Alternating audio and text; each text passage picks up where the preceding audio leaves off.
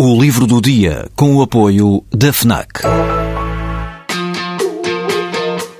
Perdes a tua vez na fila, mas chegas primeiro ao último smartphone do mercado. Ignoras o que te dizem para fazer, mas ouves o que a tua playlist tem para te dizer. Não largas tudo para viajar pelo mundo, mas vais de malas e bagagens para o livro que andas a ler. Deixas o despertador tocar mil vezes, mas se ouves o hino na televisão, saltas do sofá e sentes o arrepio. Pois é, quando desligas do mundo, ligas-te a ti. FNAC. Desliga-te. Gandhi chamava ao poeta Rabindranath Tagore o grande mestre. O Prémio Nobel da Literatura, que lhe foi atribuído em 1913, fez dele uma celebridade à escala mundial, sobretudo durante a primeira metade do século XX. O escritor indiano teve 13 irmãos e isso viria a deixar marcas na obra que construiu, como explica o responsável por esta edição.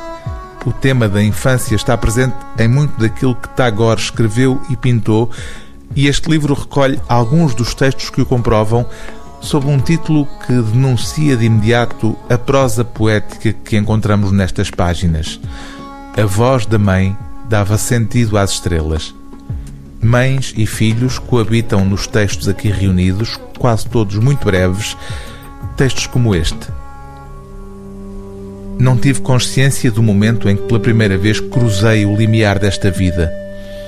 Que poder me fez aparecer neste vasto mistério, como uma flor desabrochando à meia-noite na floresta.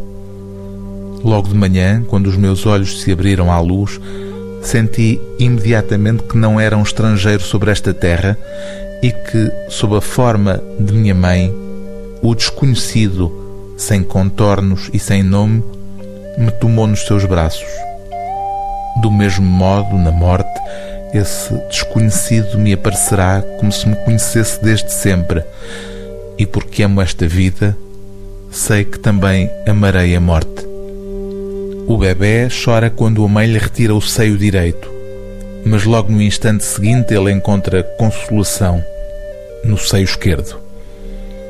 O livro do dia TSF é A Voz da Mãe Dava Sentido às Estrelas, textos breves sobre a infância de Rabindranath Tagore, tradução de Joaquim M. Palma, edição Assírio e Alvim.